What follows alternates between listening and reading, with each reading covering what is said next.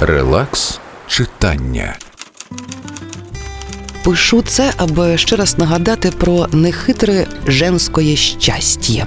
Почуття, нюанси, дзенську радість кінець кінцем. Адже для того, щоб жити на повну, не потрібно мати ні статусної пишноти, ні чогось іще, аби заздрісним сусідам вилазили очі.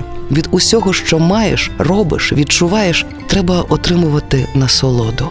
І вона, хай не дивно, не збільшується від нагромадженого багатства. Адже можна і у винайнятій хаті пофарбувати стіну в той колір, у котрий хочеш сам, а не хтось.